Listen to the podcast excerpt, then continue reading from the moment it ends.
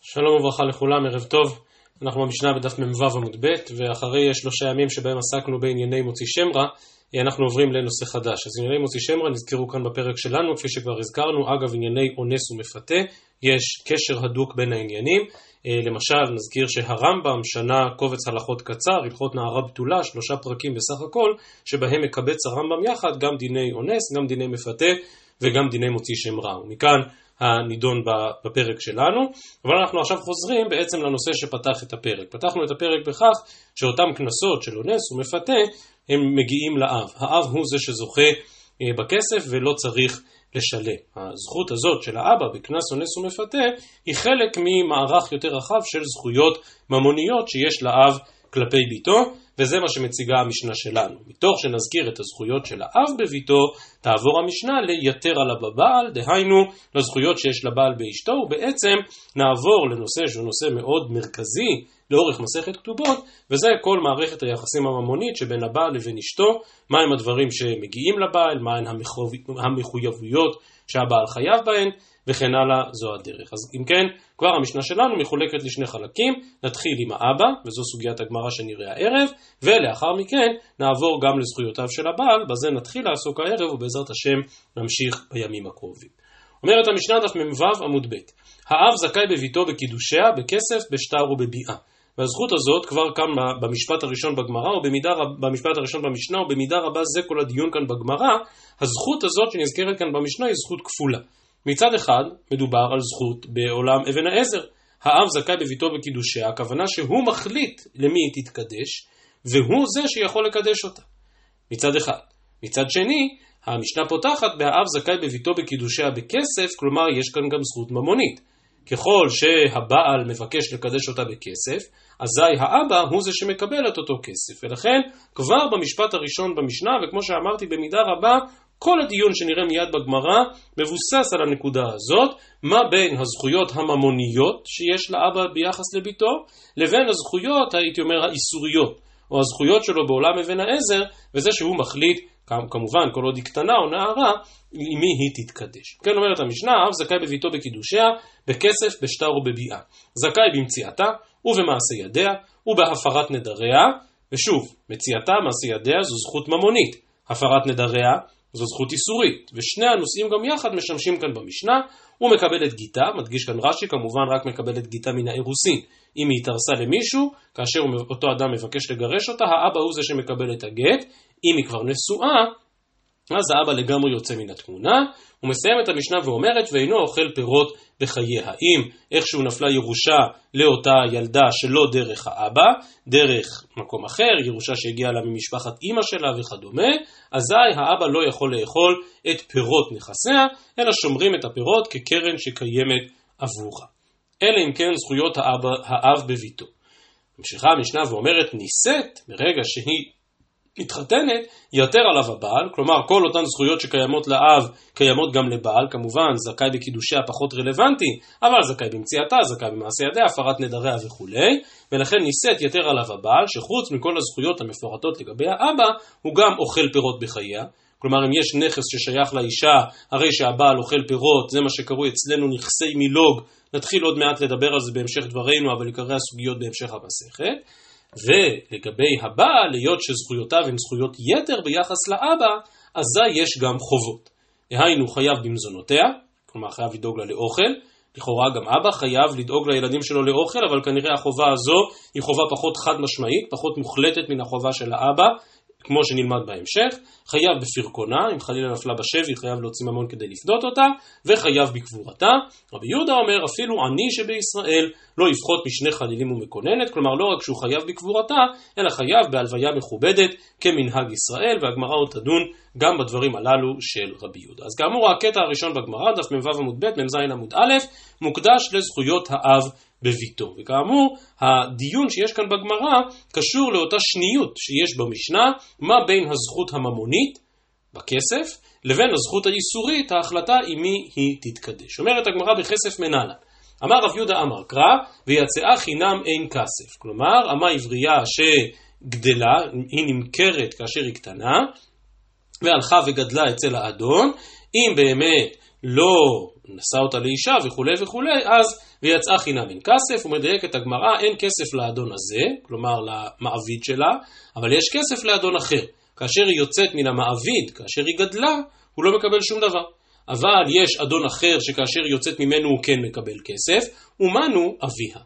כלומר, כאשר הבת יוצאת מתחת רשותו של אביה, דהיינו מתקדשת למישהו אחר, האבא מקבל כסף. שואלת הגמרא, רגע, רגע, רגע, ואימה לדידה. מי אמר? איפה אתה מדייק כאן שהאבא הוא זה שמקבל את הכסף? כלומר, יכול להיות שכדי לצאת מרשות האבא צריך לשלם כסף, דהיינו צריך לבוא מישהו ולקדש אותה בכסף, אבל הכסף מגיע לה. עונה הגמרא, השתא אבי המקבל קידושיה, דכתיב בפרשיית מוציא שם רע, אבל מזה למדנו הלכה כללית, את ביתי נתתי לאיש הזה, אי הישק לה כספא, וזה כאמור במשפט אחד, כל אותה שניות שעמדתי עליה מקודם. כלומר, האבא יש לו זכות איסורית, הוא זה שמחליט עם מי היא תתקדש. אומרת הגמרא, זה חייב ללכת יחד עם הזכות הממונית. אין היגיון שההחלטה עם מי היא מתקדשת היא של האבא, ואילו הכסף הולך אליה. טוב, אין בזה היגיון. זה בלתי אפשרי לומר דבר כזה. אז כרגע הגמרא מניחה זה לא ייתכן. אם האבא מחליט עם מי היא מתקדשת, בהכרח גם האבא מקבל את הכסף.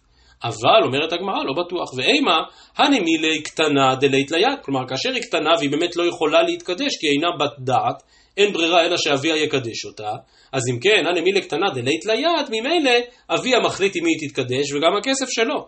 אבל נערה דאית ליד, כלומר נערה שהיא כבר נחשבת גדולה מבחינה הלכתית, אז הנה חינמי היא היא תקדש נפשה, והיא תשקול כספה.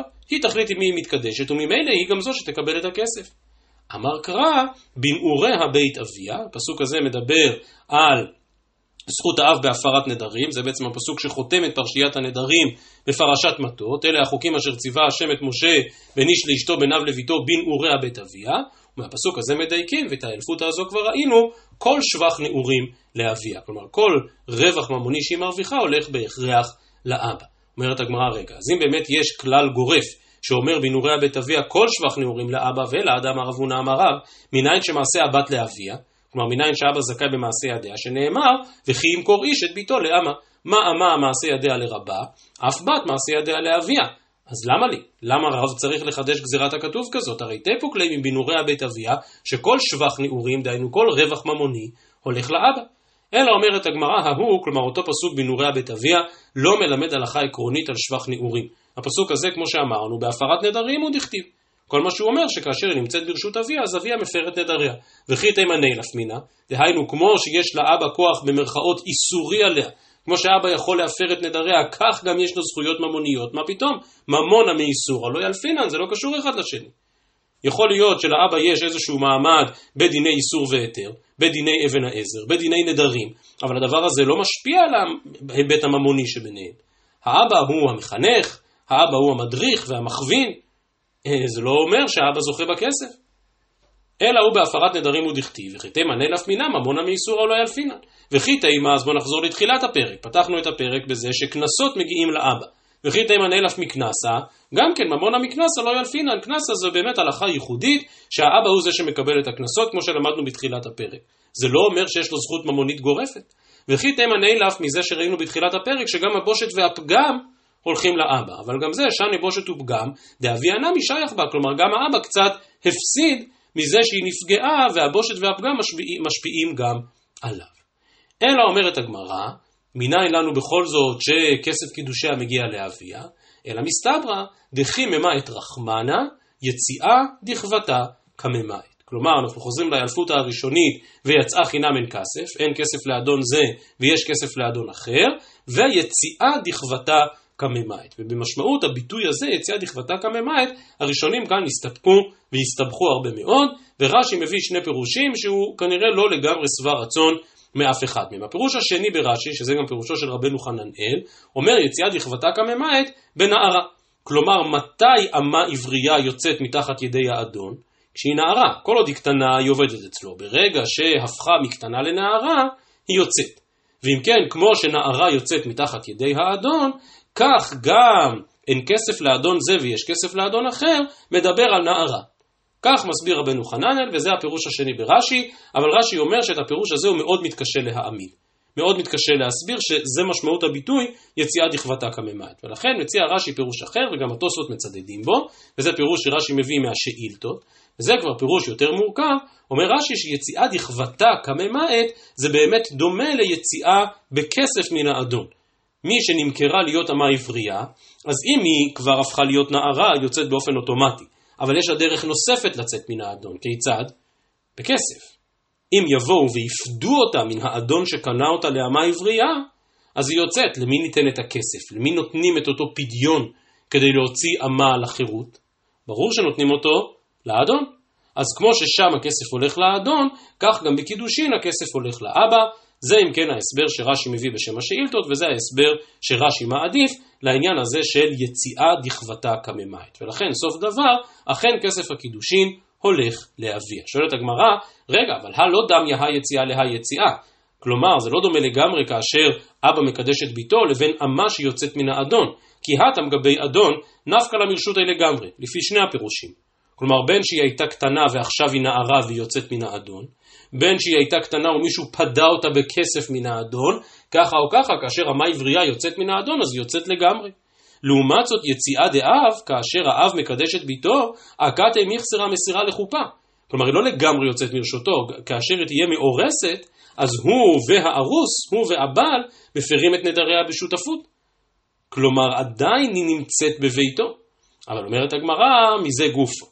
מהפרת נדרים, מי הנפקא למרשותה? כלומר, עד עכשיו הוא באופן בלעדי הפר את נדריה, ועכשיו יש לו עוד שותף. דתנא נערה מאורסה, אביה ובעלה מפרים לה נדריה. כלומר, סוף כל סוף, אחרי האירוסין היא אכן יוצאת במידה מסוימת מרשותו. נכון, לא לגמרי, נכון, לא באופן מוחלט, אבל אם עד עכשיו הוא באופן בלעדי הפר את נדריה, הרי שעכשיו הוא והבעל ביחד מפרים את נדריה. אז כמו שהדגשתי כמה פעמים, התוספות כאן גם, אתם רואים שהתוספות מעריכים כאן בדף מ"ו עמוד ב', אז לא ניכנס לכל הקושיות והתירוצים של התוספות, אבל משהו שבאמת עובר כחוט השני לאורך כל דברי התוספות כאן, הוא באמת השאלה הזאת של כיצד אנחנו תופסים את הקידושין.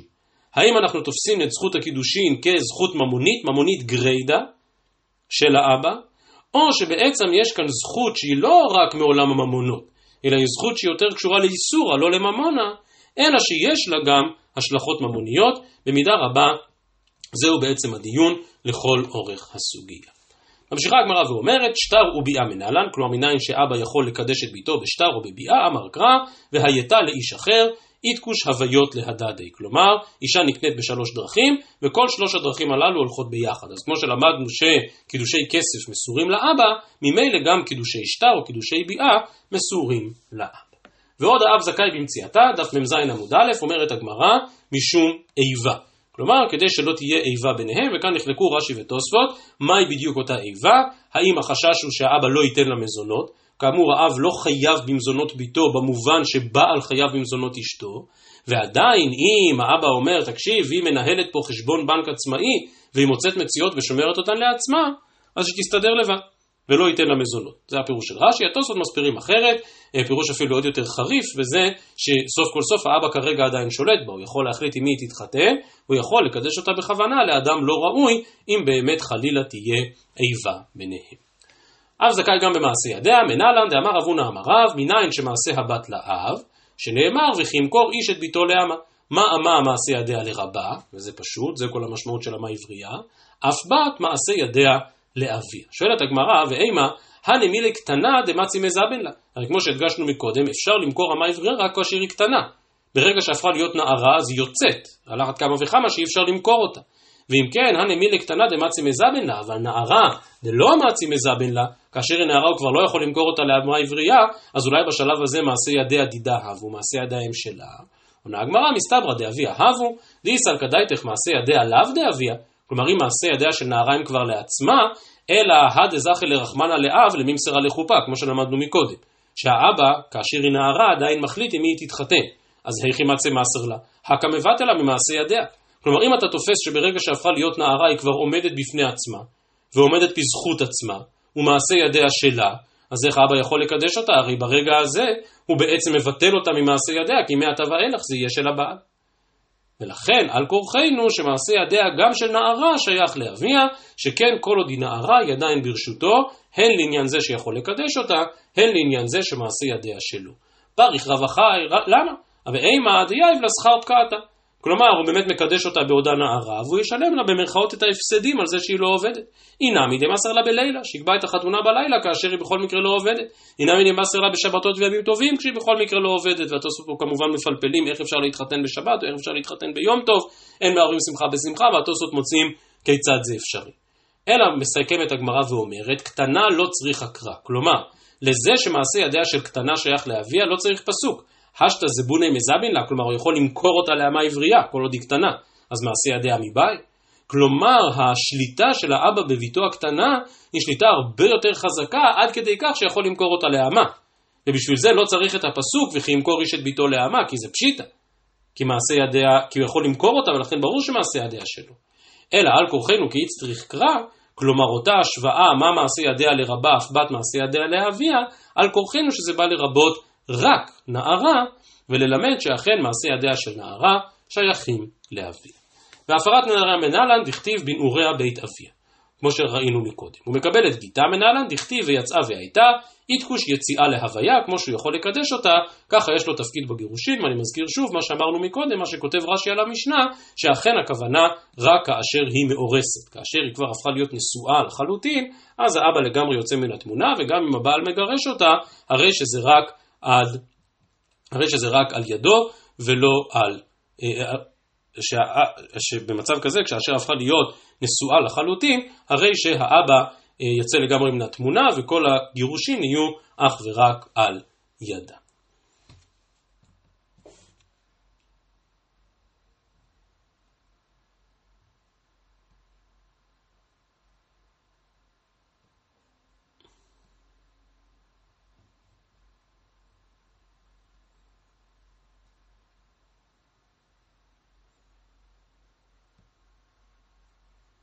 אני מיד אמשיך.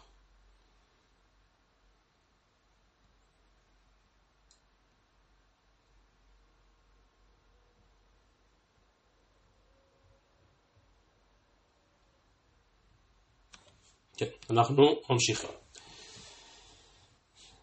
אומרת הגמרא, ואינו אוכל פירות בחייה. כלומר, אם נפלה איזושהי קרקע, אם נפל איזשהו נכס לידי הבת, האבא לא זכאי לאכול את פירותיו. אז במשנה הדבר נזכר כדבר פשוט, אומרת הברייתא, שהדבר הזה שנוי במחלוקת בין התנאים. תנו רבנן, האב אינו אוכל פירות בחיי ביתו, רבי יוסי ברבי יהודה אומר, האב אוכל פירות בחיי ביתו. אז אם כן התנא קמא, כמו שנאמר במשנתנו, שהפירות אינם שייכים לאבא, רבי יוסי ברבי יהודה מחדש שהפירות כן שייכים לאבא. במאי קמיפליגי, תנא קמא סבר בישלם הבעל תקינו לרבנן פרי, כמו שנראה מיד בהמשך הסוגיה, תקנו שפירות נכסי מילוג שייכים לבעל, דאם כן מימנה ולא פריק. כלומר, קבעו שהוא מקבל פירות נכסי מילוג שלה, כדי שאם חלילה תיפול בשבי, הוא, יהיה לו מוטיבציה ורצון לפדות אותה מן השבי. אלא אב, מה איכא למימר דמימנה ולא פריק, בלאו הכי פריק לה. משפט קשה ולא נעים, אבל מה שהגמרא כאן אומרת הוא, אבא דואג לבת שלו, כך או אחרת, יש לו אחריות כלפיה. הבעל עלול להתייחס למערכת היחסים שביניהם כאיזושהי מערכת יחסים ממונית, כאיזושהי מערכת יחסים שהיא לא מחייבת. ולכן הוא אומר, מה פתאום, למה אני צריך לפדות אותה? מי מחייב אותי? מי כופה עליי? מי מכריח אותי? ולכן, לגבי הבעל יש צורך לתת לו במרכאות פרס, או פיצוי, או משהו שיוודא שבאמת יפדה אותה אם היא נופלת בשבי, לאבא לא צריך. ולכן פירות נכסי מילוג הבעל מקבל, האבא לא מקבל, זו סברת התנא קמא. רבי יוסי ברבי יהודה לעומת זאת סבר, אב נמי מימנה ולא פריק, סבר כיסא נקיתא אילבה, תזול ותפרוק נפשה. אומר רבי יוסי ורבי יהודה, סוף כל סוף גם האבא יכול לטעון, סליחה, היא מנהלת חשבון בנק עצמאי, היא מנהלת קופה בפני עצמה, הרי היות שהיא מנהלת איזשהו חשבון משלה, והיות שמנהלת קופה בפני עצמה, אז שיהיה לה בהצלחה, שתוכל לפדות את עצמה. אבל במצב שבו, אה, ולכן רבי יוסף ברבי יהודה אומר שאין כאן הבדל בין האבא לבין הבעל, כלומר שניהם עלולים להגיע לכדי תפיסה או לכדי מחשבה שבאמת אין להם מחויבות מוחלטת לפדות אותה, וממילא צריך לתת להם את פירות נכסיה כדי לוודא שמצב כזה לא קורה. עד כאן הקפה ראשונה, עד כאן החלק הראשון והפשוט יותר של הסוגיה לגבי זכויות האב בביתו, ומכאן אנחנו עוברים למערכת היחסים שבין הבעל לבין אשתו.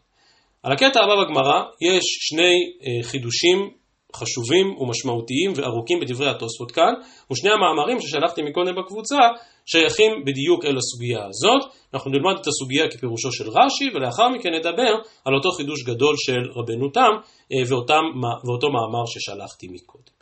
אז אם כן אמרה המשנה שיתר עליו הבעל, כלומר הבעל מוסף על האבא שהוא גם אוכל את פירות נכסיה, וממילא יש גם מחויבויות שונות של הבעל כלפי אשתו. תנו רבנן, כתב לה פירות כסות וכלים שיבואו עמה מבית אביה לבית בעלה, מתה לא זכה הבעל בדברים הללו. כלומר, מה שקרוי אצלנו הנדוניה, סכומי כסף או פירות או כסות או כלים שהאבא מתחייב לתת לביתו סביב החתונה, אם חלילה היא מתה, אז הבעל לא זכה בדברים הללו, הוא לא מקבל את זה. משום רבי נתן אמרו, זכה הבעל בדברים הללו. ואם כן נחלקו תנאים, מה דין הנדוניה במצב שבו הכלה מתה, חלילה. האם עדיין האבא סוף כל סוף התחייב לנדוניה וצריך לשלם, או לא?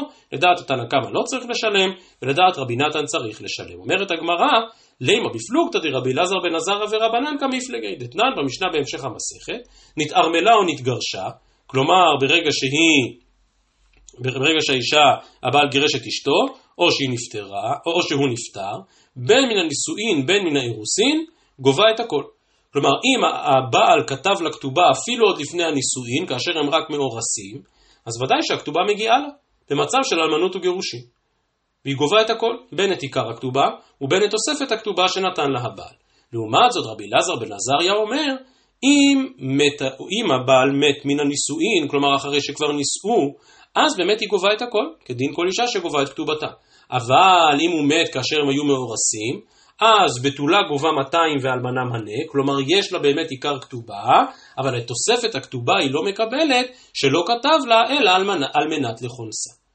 כלומר, הגמרא מציעה להשוות בין מחלוקת הנקמה ורבי נתן בשאלה של הנדוניה, האם את הנדוניה שהאבא התחייב הוא צריך לתת, לבין מחלוקת רבי אלעזר בן עזריה וחכמים, לא לגבי הנדוניה אלא לגבי הכתובה. האם הכתובה נגבית מן האירוסין או לא.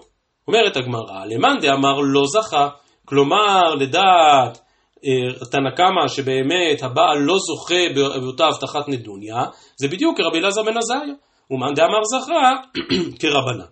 ואם כן הגמרא מציעה להשוות בין שתי מחלוקות התנאים. ובכן אומר רש"י, על איזו נדוניה אנחנו מדברים כאן שכתב לה פירות כסות וכלים? מדובר על נדוניה מן האירוסין. כך מנהג העולם, שעוד כאשר היו מאורסים, הבעל, האבא, סליחה, התחייב לתת נדוניה כך וכך, ואז האישה הלכה לעולמה עוד לפני החתונה. באה תנא קמא, כמו רבי אלעזר בן עזריה ואומר, החיוב השלם, כל מערכת היחסים הממונית השלמה בין הבעל לאשתו, מתחיל רק אחרי הנישואין.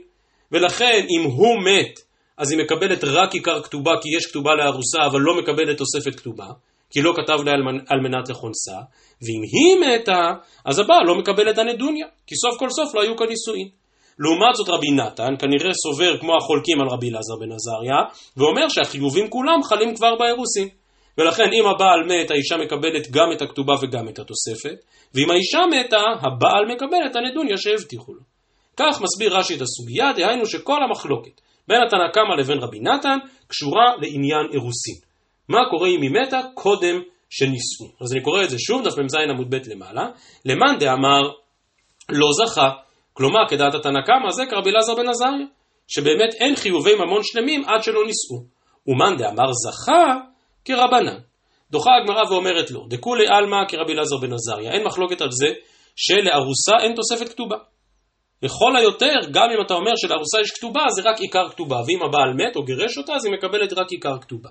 ולכן, מאן דאמר לא זכה, מי שאומר שהבעל לא זוכה בנדוניה עוד בזמן האירוסין, זה כרבי אלעזר בן עזריה, שהכל יחול רק אחרי החתונה. ומאן דאמר שהבעל כן זוכה בנדוניה, אף על פי שעוד לא נישאו, עד כאן לא כאמר רבי אלעזר בן עזריה, אלא מדידי לדידה. כלומר שהחיוב שלו כלפיה, החיוב שלו בתוספת כתובה, חל רק אחרי נישואין, מדוע? שלא כתב לה אלא על מנת לכונסה. כלומר, כל ההתחייבות שלו לתוספת כתובה היא אך ורק כאשר אך, כל החיוב שלו, אני מצטער מדי פעם על ההפרעות, אני לא יודע מי ששם לב שיש כאן איזושהי אה, אה, הודעת ספאם שהולכת וחוזרת תוך כדי דברנו, ואני מנסה איכשהו לנטרל ולעצור את אותו אדם אה, שמטריד אותנו, אני לא כל כך מצליח. אה, אז אם מישהו אחר כך יסביר לי איך עושים את זה באופן קבוע.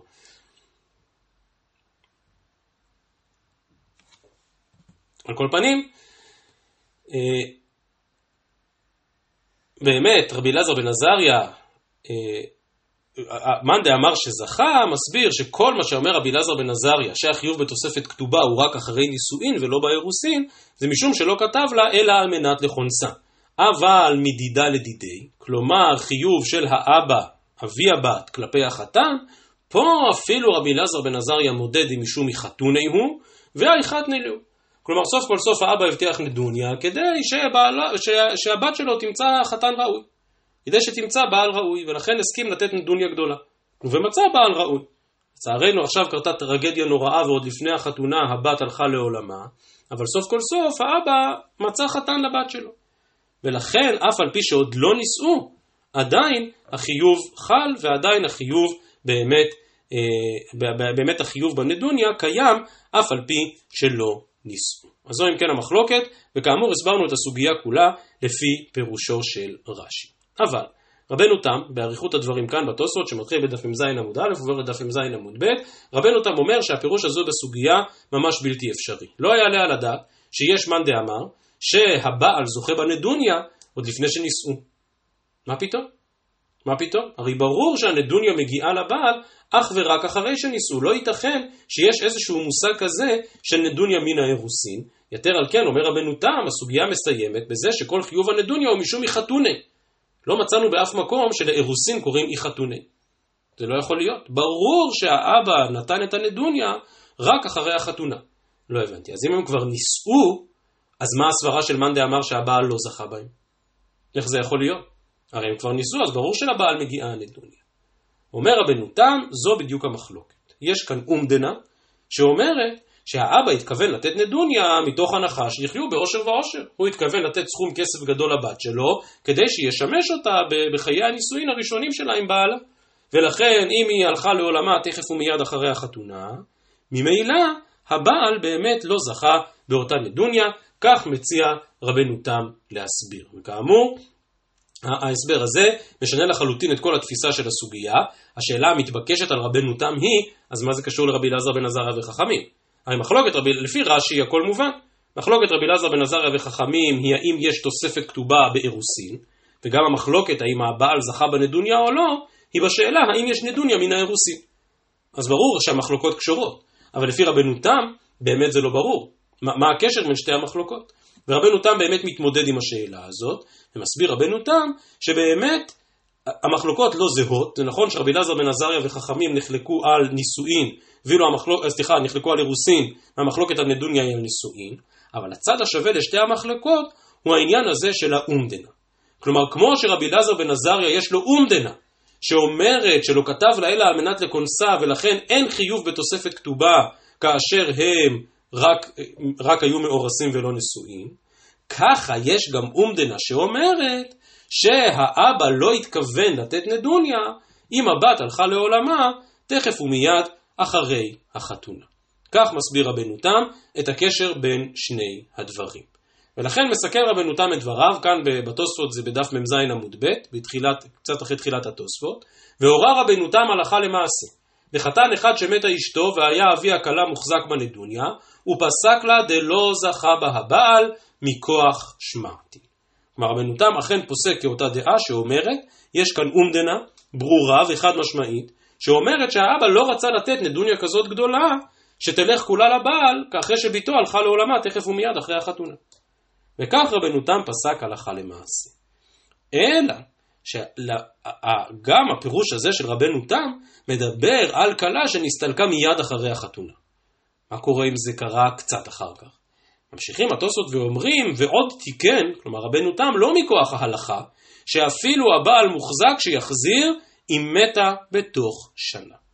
וזו תקנת רבנו תם. תקנת רבנו תם קובעת שאם האבא נתן נדוניה לבת שלו, והכל היה כפתור ופרח, והתחילו את חיי הנישואין, וחיו חודש וחודשיים ושלושה וארבעה, אבל בתוך השנה הראשונה קרתה אותה טרגדיה נוראה והבת הלכה לעולמה, הבעל צריך להחזיר את הכל, אף על פי שהוא המוחזק, והוא קיבל את הנדוניה כדת וכדין. הבעל צריך להחזיר את כל כספי הנדוניה לאבי הכלה. כך תיקן רבנו תם, וכאמור התוספות מדגישים שהתקנה הזאת היא לא מכוח ההלכה. כלומר, הסוגיה שלנו לא בהכרח מוליכה אל המסקנה הזאת, שאפילו כאשר הבעל מוחזק בכסף, הוא צריך להחזיר אותו לאבא. זו כבר הייתה תקנה מיוחדת של רבנו תם, אלא שהתוספות מאירים ש... וחזר בו בסוף ימיו מאותה תקנה. ובאמת בספר הישר, ואחר כך בספרי ראשוני אשכנז, המורדכי, הסמ"ג ואחרים, אנחנו מוצאים דיון הרבה יותר מפורט, בזה שאכן רבנו תם תיקן את אותה תקנה, שאם מתה הכלה בשנה הראשונה לנישואין, אה צריך להחזיר את כל הנדוניה, אבל רבנו תם בסוף ימיו חזר בו מן התקנה הזאת. מדוע רבנו תם תיקן את אותה תקנה? אז כמו שהתוספות מצטטים כאן בהמשך, יש מדרש תורת כהנים על הפסוק בפרשת התוכחה ותם לריק כוחכם, כך נאמר במדרש, זה שפוסק לביתו ממון מרובה, ומתה בתוך שבעת ימי המשתה, הרי הפסיד ביתו והפסיד ממונו. מה זה ותם לריק כוחכם? בדיוק הנושא של הסוגיה שלנו.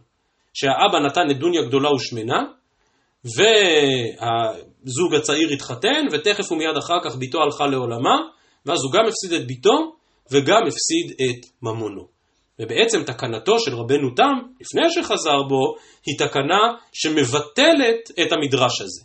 מבטלת את מדרש ותם לרי כוחכם ברעיונות ובהגיגים שאוספים בדרך כלל בגיליונות של מאורות הדף היומי, זה מופיע בפורטל הדף היומי, אז היה מישהו שסיפר שגלו לו בחלום שרבנו תם נקרא תם, משום שהוא ביטל את הגזרה הזו של ותם לריק כוחכם. טוב, דבר נחמד, אבל סוף כל סוף, כאמור, רבנו תם חזר בו, ואמר שאי אפשר לעקור ככה את הדין, סוף כל סוף יש כאן נדוניה, והאבא של הבת שילם את הנדוניה כדת וכדין לבעל, ואם קרה אותו אסון שהבת הלכה לעולמה, סוף כל סוף הכסף שייך לבעלה.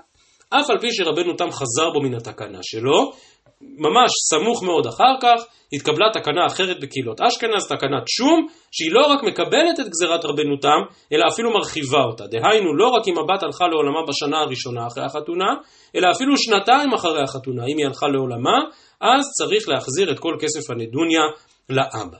ובראשונים יש דיון מאוד מאוד נרחב על הנושא הזה של אותה תקנת שום לגבי נדוניה, הרמ"א מתייחס לזה פעמיים, גם בסימן נ"ג באבן העזר, ושוב בסימן קי"ח באבן העזר בהלכות כתובות, והרמ"א כן מביא את אותו תקנת שום, וכך הלכו הקהילות והוסיפו ותיקנו עוד תקנות, הייתה תקנה מאוד דומה בטולדו שבספרד, מה שמכונה תקנות טוליטולה בהלכה, זה הנושא שם של סימן קי"ח באבן העזר.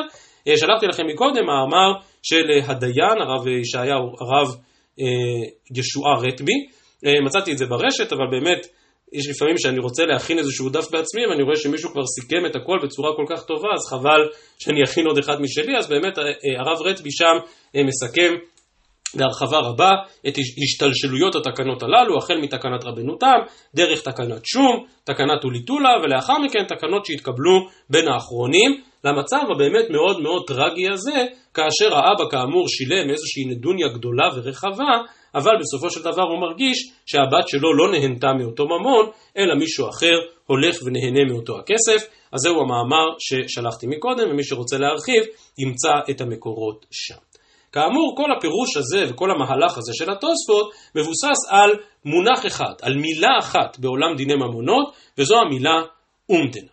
אנחנו מנסים לעשות אומדנה ולקבוע האם באמת רצונו של האבא היה לתת את אותה נדוניה גדולה אם הוא ידע שחלילה דבר כזה יקרה לבת שלו. מכאן אנחנו עוברים לדיבור הבא בתוספות כאן, דף מ"ז עמוד ב' דיבור המתחיל שלו כתב לה, והתוספות כאן כבר לא עוסקים בדיני נדוניה במובנם הצר, ובאותן תקנות קהילות מה עושים עם הנדוניה, אלא בשאלה הרבה יותר עקרונית וחשובה לגבי כל המושג הזה של מקח טעות. וכותבים התוספות כאן, נקרא רק שורה אחת. אומרים תוספות, אין לתמוה בסברה הזאת. כלומר, הסברה הזאת שלא כתב לה אלא על מנת לכונסה, היא סברה מאוד מתמיהה. הרי אדם מתחייב למשהו, התחייבת. אבל אתה אומר לו, אילו ידעתי שכך וכך וכך יקרה, לא הייתי מתחייב. אז מה? אז אותו זאת אומרים, למרות שהדבר הזה נשמע קצת מתמיע, אין לתמוע, דבכלל המקומות בש"ס מצינו כן. כלומר שאנחנו עומדים דעתו של אדם שאומר, אילו הייתי יודע שככה וככה יקרה, לא הייתי מתחייב. אומרים תוספות, למה באמת הדבר הזה מטמיע? ואם תאמר, אם כן כל אדם הלוקח פרה מחברו ונטרפה או מתה, אנן סעדי שלא על מנת כן לקחה. ראובן קנה פרה משמעון, למחרת בבוקר הפרה מתה. אז אם אפשר איכשהו לברר שהפרה הייתה חולה והוא הערים עליו וזה וזה, אבל לפעמים זה סתם יכול לקרות. מתה בדרך הטבע. עכשיו בא אה, ראובן שקנה פרה משמעון ואומר, אילו אני הייתי יודע שהפרה שקניתי תמות מחר בבוקר, בחיים לא הייתי קונה פרה כזאת. זה לא כדאי. איפה שמענו ואיפה ראינו דבר כזה? הרי לא חיה לאכול ביריה. כל אדם שעושה איזושהי עסקה בשוק, יכול להיות שמחר פתאום לפתע העסקה הזאת תתבטל, כי יבוא הקונה ויגיד, אילו ידעתי שככה וככה לא הייתי קונה. ולכן אומרים תוספות, אין לנו ברירה, אלא לחלק בין סוגים שונים של עסקאות, ובין סוגים שונים של אומדנות, ובין סוגים שונים של ענן סעדי. עכשיו הדבר הזה הוא באמת סוגיה מאוד מאוד רחבה, כי היא מחייבת בחינה של כמה וכמה סוגיות במרחבי הש"ס, שדנות בעיקרון הזה שהתוספות כאן מתלבטים בו. אם מתי אתה אומר, תשמע, ברור שהכוונה שלו הייתה כך וכך, יש סוגיה ידועה של אדם שמכר את כל נכסיו על מנת שיעלה לארץ ישראל, ואז לא עלה לארץ ישראל וכולי, אז השאלה אם הוא יכול לבטל את כל העסקאות, הוא יכול לבטל את כל המכירות. כי ברור שהוא לא מכר, אלא על מנת שכך וכך וכך, וזה לא קרה בסוף. וכן הלאה זו הדרך. אז שוב, כדי להקל על העיון שלנו, מי שרוצה להרחיב יותר, שלחתי שיעור שרב אושר וייס נתן בעיצומם של ימי הקורונה לפני כשנתיים, כאשר כידוע היו בקיץ שלפני שנתיים, זה היה קיץ קורונה, בלי נופשים, בלי טיסות לחו"ל ולאף מקום, אה, ונשאלו הרבה מאוד שאלות לגבי אנשים שנאלצים בבת אחת לבטל חופשה, לבטל הזמנה, לבטל טיסה, האם מגיע להם הכסף בחזרה או לא מגיע להם הכסף בחזרה, כלומר האם אתה אומר ש... ברור שאם הייתי יודע שיהיה קורונה לא הייתי מזמין, או לא הייתי משלם, או לא הייתי נותן, וכן הלאה זו הדרך. אימתי אומדנה כזאת בכוחה לבטל עסקה, אז אם כן רב אושר שם באותו שיעור דן בהרחבה רבה בנושא הזה, וכאמור התוספות שלפנינו כאן, כתובות מ"ז עמוד ב', הוא תוספות מאוד מאוד מרכזי ומשמעותי במסגרת אותו דיון. נתקדם עוד קצת. אה, ונעבור מהזכויות של הבעל בממון אשתו למחויבויות של הבעל. אמרה משנתנו שחייב במזונותיה, חייב לפדות אותה אם חלילה נשבית, וחייב בקבורתה. עכשיו עוברת הברייתא ואומרת, בעצם יש כאן הדדיות. כלומר, כמו שהבעל זוכה בזכויות ממוניות אלה ואחרות, כך הוא גם מחויב במחויבויות שונות. תנו רבנן, אומרת הגמרא מ"ז עמוד ב', תנו רבנן, תקנו מזונותיה תחת מעשה ידיה. וקבורתה תחת כתובתה. לפיכך בעל אוכל פירות. כלומר, תקנו מזונותיה תחת מעשה ידיה, הבעל זוכה במעשה ידיה, וממילא חייב במזונותיה. עכשיו הגמרא, ולא נאריך בזה עכשיו, הגמרא להלן בדף נ"ח, באמת תשאל מי ראשון. קודם תקנו מזונות, ואחרי שהבעל חייב במזונותיה, ממילא אומרים טוב, אבל לפחות תתני לו מעשה ידייך, או הפוך, שהבעל זוכה במעשה ידיה, והיות שהוא מקבל את מעשה ידיה, אז אמרו לו, טוב, אבל לפחות תשלם את מזונותיה. כמובן, למה נפקא מינה? הנפקא מינה היא בשאלה מי יכול לבטל את זה. אם התקנה מראש היא תקנת מזונות, לטובתה. ואומרים לה, תקשיבי, אבל היות שהוא נותן לך מזונות, אז לפחות תחזירי לו את מעשה ידייך. ממילא היא יכולה לומר, איני ניזונת ואיני עושה, לא מדובשך ולא מיוקצך, לא רוצה לקבל ממנו מזונות ולא רוצה לתת לו מעשה ידיים. אבל אם התקנה היא הפוכה, דהיינו שקודם כל את מחויבת לתת לו את מעשה ידייך. והיות שאת נותנת לו מעשה ידייך, הוא חייב במזונותייך, אבל אם ככה, התקנה היא לטובת הבעל, לא לטובת האישה. ואז הוא לא יכול לבטל את זה. אז התוספות כאן באמת מעריכים לשלוח אותנו לסוגיה בדף נ"ח, אבל אנחנו בעזרת השם נדון בסוגיה במקורה, דהיינו מה מחולל את התקנה, והדבר נכון לגבי כל הרשימה שיש כאן בברייתא. קבורתה תחת כתובתה, מה קודם? האם קודם הבעל חייב בקבורתה ולכן מקבל את כתובתה, או להפך? וכך כאמור גם לגבי שאר העניינים בסוגיה. אז אם כן, מזונותיה תחת מעשה ידיה מובן, מה זה קבורתה תחת כתובתה? אז גם רש"י וגם תוספות גם מסבירים, כתובתה זה בדיוק מה שדנו מקודם בהרחבה, הכתובה היא הנדוניה. כלומר, הבעל מקבל נדוניה וכותבים אותה בכתובה מאבי הכלה, ובתמורה לזה שהוא מקבל נדוניה הוא מתחייב, אה, הוא מתחייב בקבורתה בעזרת השם שזה יהיה אחרי 120 ולא לפני כן, אבל תמורת הנדוניה שהוא קיבל, הוא חייב בקבורתה, כך מסבירים גם רש"י וגם תוספות. אה, שניהם דוחים פירוש אחר שהשיטה מקובצת מזכיר בשמו של רבנו יונתן, וזה שכתובתה הכוונה עיקר כתובה. כלומר, תקנו כתובתה תחת קבורתה, וזה לא כל כך מובן. כתובה זה, לא, זה משהו שהבעל אמור לשלם לאישה, זה לא משהו שהאישה נותנת לבעל. כנראה שהתפיסה של רבנו יונתן היא ש... בעצם ברגע שהבעל מתחייב כתובה, לפחות עיקר כתובה, אז הכסף כבר שייך לאישה. ולכן כאשר האישה הלכה לעולמה, הבעל כביכול זוכה בכתובה. הוא מקבל בחזרה את אותה זכות שהייתה לאישה. והיות שהוא עכשיו קיבל בחזרה את העיקר כתובה, בתמורה לזה הוא חייב בקבורתה. אז זה יכול להתאים לביטוי כתובתה, אם כי במקומות רבים אנחנו רואים שהביטוי כתובתה כוונתו לנתוניה. ואם כן מזונותיה תחת מעשה ידיה, וקבורתה תחת כתובתה, מסיים את הברייתא, לפיכך הבעל אוכל פירות. וזה מה שראינו מקודם, שהבעל אוכל פירות של נכסי מילו. שואלת הגמרא פירות מן דחר שמיו, מה זה קשור למזונותיה? מה זה קשור לקבורתה? אומרת הגמרא חסורי מחסרא ואחי קטני. תקנו מזונותיה תחת מעשה ידיה, כמו שהסברנו, פרקונה תחת פירות, כלומר הבעל אוכל פירות נכסיה, ובתמורה, אם היא נפלה בשבי, הוא צריך לפדות אותה, וקבורתה תחת כתובתה, לפיכך הבעל אוכל פירות. אז מהי לפיכך? מה עוד דתימה מיכל לא נכלין הוא, אנוכי דנכינו? כלומר שהבעל לא יאכל את פירות נכסי מילוג, אלא ישים אותם בצד. שיהיה איזשהו קרן אה, למקרה של סכנה, ליום שהיא חלילה תיפול בשבי, ואז אפשר יהיה לפדות אותה. ואם כן, כלומר אם הבעל כבר יאכל את כל הפירות, אז מימנה ולא פריק, אז ביום שיצטרכו לפדות אותה לא יהיה לו מאיפה. כמה שמלן דהא עדיפה. כלומר עדיף שהבעל יאכל פירות כסדר, כי זימנן דלא מלו ופריק לה מדידי. כלומר לפעמים הפירות נכסי מילוג שיש לה לא יספיקו לפדות אותה מן השבי. ולכן אם תאמר תניח קרן בצד שממנה יפדו אותה, אולי בקרן לא יהיה מספיק. ולכן אנחנו אומרים לא, הבעל יכול לאכול כל פירות נכסי מילוג, וביום שבו חלילה יצטרכו לפדות אותה, אז הוא יוציא מכיסו ויוכל באמת לפדות אותה. אז כאמור, הסוגיה שלנו קובעת שכל הזכות הזו של בעל בנכסי מילוג היא אך ורק תקנה שקשורה לעניין הזה של פרקונה. יש סוגיות אחרות, גם בהמשך המסכת, גם בירושלמי כאן, שמהם משמע שהזכות של הבעל בנכסי מילוג היא זכות הרבה יותר עקרונית ומהותית. היא מבוססת על זה שידו כידה, והוא זוכה בכל נכסיה וכולי וכולי. בסוגיה שלנו ברור שאלה לא פני הדברים. בסוגיה שלנו ברור שהזכות של הבעל בנכסי מילוג, או ליתר דיוק בפירות נכסי מילוג, הזכות הזו היא זכות מאוד נקודתית, מאוד מצומצמת, רק משום פרקונה. כאמור, אנחנו נצטרך עוד לחזור בהמשך המסכת ולדון בעניינים הללו של פירות נכסי מילוג. אז רק נסיים, אומרת הגמרא, ואיפוך אנא. כלומר, מי אמר שפירות תחת פרקונה, כתובה תחת קבורה, אולי הסדר הוא אחר? אמר אביי, תקנו מצוי למצוי, ושאינו מצוי לשאינו מצוי. אין הרבה נשים שיש להם נכסים משלהם, שהם נכסים מניבים, שיש בהם פירות נכסי מילוג. מצד שני, בעזרת השם, רוב הנשים לא אמורות ליפול בשבי, ואז הבעל צריך לפדות אותן.